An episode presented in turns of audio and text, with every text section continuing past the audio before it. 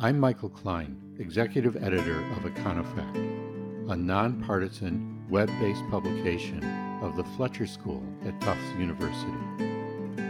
At Econofact, we bring key facts and incisive analysis to the national debate on economic and social policies, publishing work from leading economists across the country. You can learn more about us and see our work at www.econofact.org.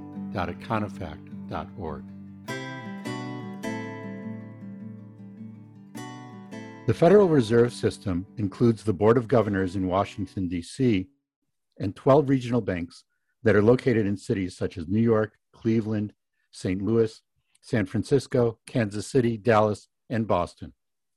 The presidents of these regional banks contribute to monetary policy decisions and also monitor economic conditions in their regions. And some of these presidents, like my guest today, have also looked beyond traditional concerns of monetary policy to look at issues like climate change and the economic consequences of racism. My guest today is Eric Rosengren, the president of the Federal Reserve Bank of Boston. Eric is the longest-serving Federal Reserve regional president, having been appointed to this position in July 2007. Before that, he was in the research department at the Boston Fed, where he published a series of very influential scholarly articles on the effects of credit crunches, times when banks are constrained in their ability to lend, and this affects the overall economy. In the interest of full disclosure, I was a co-author on one of those articles, and I've known Eric since we were both starting out in the profession in the late 1980s. Eric, great to have you on Econofact Chats. Thanks for joining me today. Great to be with you, Michael. Eric, you've now served as the president of the Boston Fed during the two largest crises in the post-World War II era, the 2008 financial crisis and the current COVID crisis. I know it was all hands on deck in 2008, and you didn't get home much in the evenings. I imagine you're not getting a lot of vacation time now either.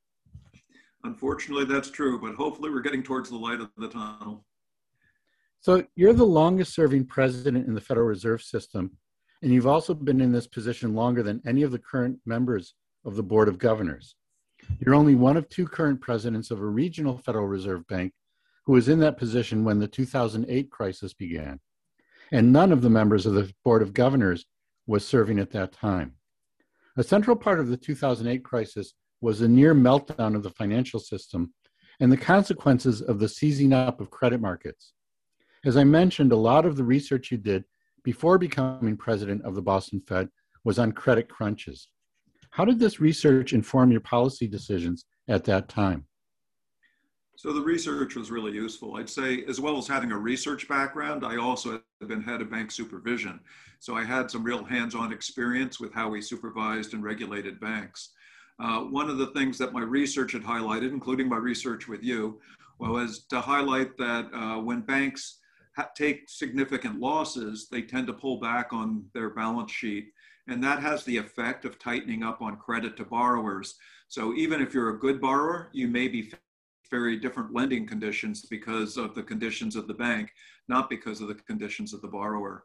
So understanding some of the mechanisms in which credit went through the economy was very important, not only in the banking system, but also in the part of the banking system or the financial system that's not controlled by banks. I would say it was also useful in setting up emergency lending facilities and thinking about the stress testing of banks, which we instituted in the middle of that crisis. So we seem to have dodged the bullet in terms of a financial meltdown this time, although things looked pretty dicey a year ago in March 2020. I had Jeremy Stein as a guest on Econofact Chats, and he gave the Fed an A for its response to the challenges that arose last spring. So congratulations on such a good grade from a Harvard professor. Jeremy can be a tough grader, so pleased with that grade. Yeah, no, it's well-deserved. A big lesson from the 2008 crisis is that financial stability matters. And the Fed responded to that. But are there still dark clouds on the horizon in terms of financial stability? I'm thinking in particular of two potential weaknesses, student loans and commercial real estate. Well, what's your view of these potential vulnerabilities? Could they prove to be systemic threats? Yeah, so I'd say there are three immediate things that came up during the crisis, particularly as we were in March and April when the pandemic was rolled out.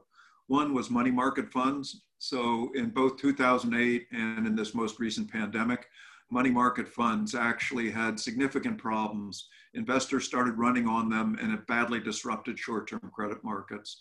So I would say money market fund reform, which was not done well after the financial crisis, still is an issue that hasn't been addressed.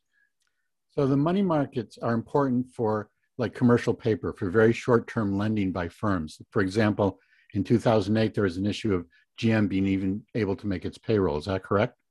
That's correct. They hold bank CDs. They hold short-term paper issued by high-quality corporations. And in most periods, those money market funds don't have a problem. But unfortunately, because of some of the way the accounting is done, as soon as they get into financial stress, investors tend to pull their money.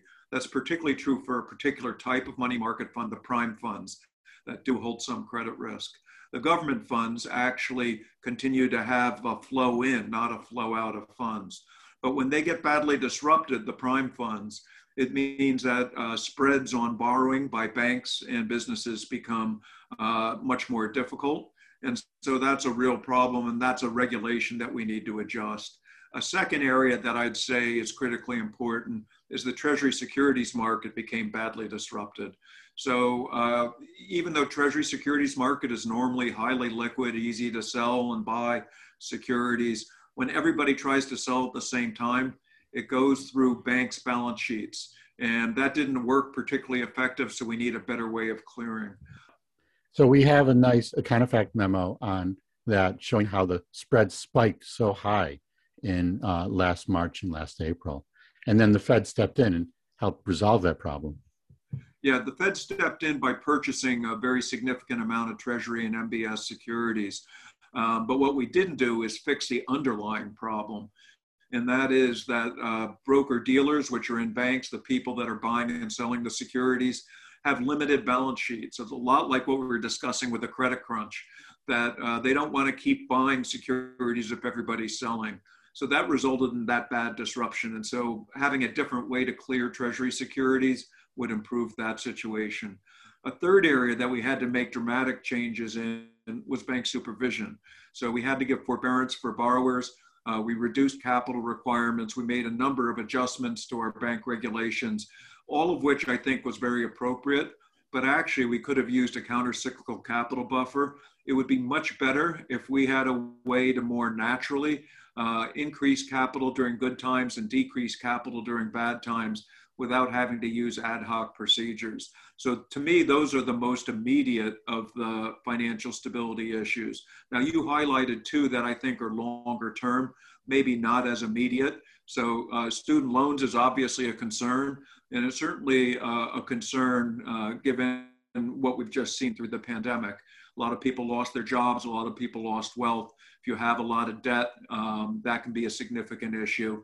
And on the commercial real estate's going through significant changes. It's still unclear what kind of office setting we're going to have. If you walk around downtown Boston right now, it's pretty empty. It's really important whether people get back to offices and how they do for how those assets get priced. And many of those assets are held in banks. So it's still a lingering problem. Many of the banks are smaller banks. They're not the biggest banks. But nonetheless, I agree with you. It is a significant financial stability issue. So all of these are not just issues for finance, but ultimately they're issues for Main Street as well as Wall Street. And you've been involved in the Main Street lending programs by the Fed. Can you discuss these programs a little bit and speak to what you think of as their successes?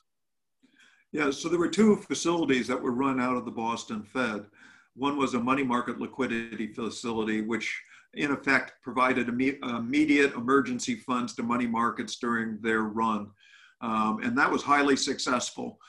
We made roughly $58 billion in loans to banks that then took paper off the balance sheets of money market funds. And we currently have no loans on our books from that program. They were all paid off. We took no losses. And they actually stopped the outflow from money market funds. The Main Street Lending Program was to deal with issues of troubled borrowers not having access to credit. And so in that facility, we participated with banks in order to make sure that troubled borrowers actually got funding. We did $16.5 billion in loans, roughly 1,800 firms. I think it was successful. I think it could have been more successful if Congress had been clearer about what kind of losses they were experiencing. This is a facility that was negotiated with the Treasury, and Treasury and the Federal Reserve both had to agree on the conditions. And in my own view, it would have been better if we'd had somewhat easier conditions. I would also say that that Main Street facility was ended in December when we did 70% of our lending. It probably could have gone on for another quarter or two, but it was a Treasury's view that we needed to close up that facility at that time. Yeah, Jeremy had a similar view about there should have been easier terms and there should have been more of a willingness to actually lose money because of how fraught things were at that time. Eric, most of our listeners will want to know what you think will be happening to the economy over the rest of the spring, during the summer, and into the fall. We've had others on our podcast, such as Greg Mankiw, who said that the economy cannot fully recover until the virus is under control. Would you agree with that assessment? So I certainly agree that the outlook for the economy over the last year has been intertwined with the outlook for the pandemic. The good news is in the United States, the rollout of the vaccine is going much better than people anticipated. And as a result, the economy is opening up more quickly than most forecasters expected. So if you look at what the FOMC participants are expecting for growth for this year, we're expecting 6.5% growth in real GDP. That's really strong growth in the economy and indicative that things are going quite well with the mitigation of the virus. Now, things could change if we have covariants that become more problematic, but assuming that we continue to have success against the virus, I'm very confident that we're going to grow pretty rapidly. We've had a lot of fiscal stimulus. We also have a lot of monetary policy stimulus. Many consumers ended up saving. If you were fortunate enough to have a job and keep your job during the pandemic, you probably did a lot more savings because you couldn't take vacations, couldn't travel, couldn't eat out at restaurants. As a result, there's a lot of pent-up savings that probably will encourage people to consume more. So I'm optimistic about what the economy is going to be this year. And I'm quite hopeful that over the next 2 years, we get to an unemployment rate in the fours, which is a very significant rebound and much faster than what we saw coming out of the financial crisis. From your mouth to God's ear, as they say. But also, the experience over the past year could very well cast a long shadow. For example, Jesse Rothstein and I discussed in an Econofact Chats podcast the idea of labor market scarring. That is, people who are first entering such a weak labor market, their entire career is affected by that. What do you think will be the longer-term economic consequences of the pandemic? I think it's not certain yet. There are a variety of ways that scarring can occur. One straightforward example is labor force participation rate dropped very significantly. So both for male and female, it's about 2 percentage points lower than it was February before the pandemic started. But I would highlight that for women, particularly of childbearing age, you see a very substantial age and gender cohort, reflecting the fact that when schools weren't open or when they were only open for a hybrid approach, many women, some men, but predominantly women pulled out of the labor force in order to be able to take care of their family. It's a real question about how quickly or whether they come back. That has long-run implications for what growth in the economy is.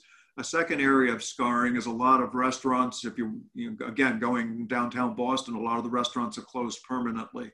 So over time, I expect a lot of that space will fill up, but it is going to take time. People that have lost their wealth, it takes time to find other entrepreneurs willing to take a risk of opening a restaurant, paying for a lease. And I would say that many households have lost a lot of income and wealth. And when you're in that situation, you make different decisions. So I agree that scarring, labor market scarring, but even broader scarring as a result of what we've experienced with the pandemic is likely to occur. I also interviewed Jeff Fuhrer, in another Econofact Chats episode. Jeff worked with you at the Boston Fed for actually decades, and he talked about the Fed's new framework that recognizes the benefits to the job market of running a hot economy, especially for those with a marginal attachment to the labor force. Can you talk about that a little bit, Eric? Sure. One of the issues coming out of previous recessions is we tended to tighten monetary policy as soon as we started forecasting that inflation would get up in the range that we wanted it to be in. So we were pretty preemptive, and that was partly a reflection of trying to avoid having inflation go out of control. But if you go back to the financial crisis, we started tightening after a few years, and we never really got to our 2% inflation goal on a sustained basis over the entire decade of that recovery period. So we changed our framework, in other words, to be more patient and to focus much more on outcomes and not on forecasts. The implication of that is that we keep interest rates lower for much longer and wait until we actually see the economic outcomes we want to see before we start raising rates. As I alluded to in my introductory remarks, you and the Federal Reserve Bank of Boston have been innovative leaders within the Federal Reserve System for addressing a range of issues not typically associated with monetary policy. For example, racial discrimination, and the recovery of cities that are struggling, like in Massachusetts, Lawrence, and Fall River. The Boston Fed has also taken an important role in looking at redlining and mortgage discrimination in the 1990s, and the racial and ethnic disparities of wealth in 2015. What do you see, Eric, as the evolving role of the Federal Reserve for issues beyond standard monetary policy? Well, I would say all these issues are actually tied to monetary policies. That, for example, our Working Cities Initiative, which is focused on post-industrial cities that have not fared so well over the last 50 years. It's really important when we talk about getting to maximum employment that we understand what the impediments to getting to maximum employment are. And many of these cities are the cities where we have pockets of unemployment that stay persistently high, even as the economy recovers. So it's important for us to understand the mechanisms that monetary policy can transmit to those areas much better. Race in the Economy, which is a series that the Fed's been putting on, and I'd highly recommend as another podcast. We frequently get 6,000 to 7,000 people watching that series, has really focused on how race affects the economy in a variety of different ways, including in the labor markets. And again, labor markets are something that the Federal Reserve has a lot of attention to. So I think these issues, while they're not the mainstream kind of interest rate and monetary policy that people frequently think about, have direct connections to what monetary policy is trying to achieve with the outcome for the economy. Well, Eric, thank you very much for joining me today. It was great to have you on this podcast. And also, Eric, thank you very much for your service to the country and the very important role that you've been filling. Pleasure to be with you, Michael.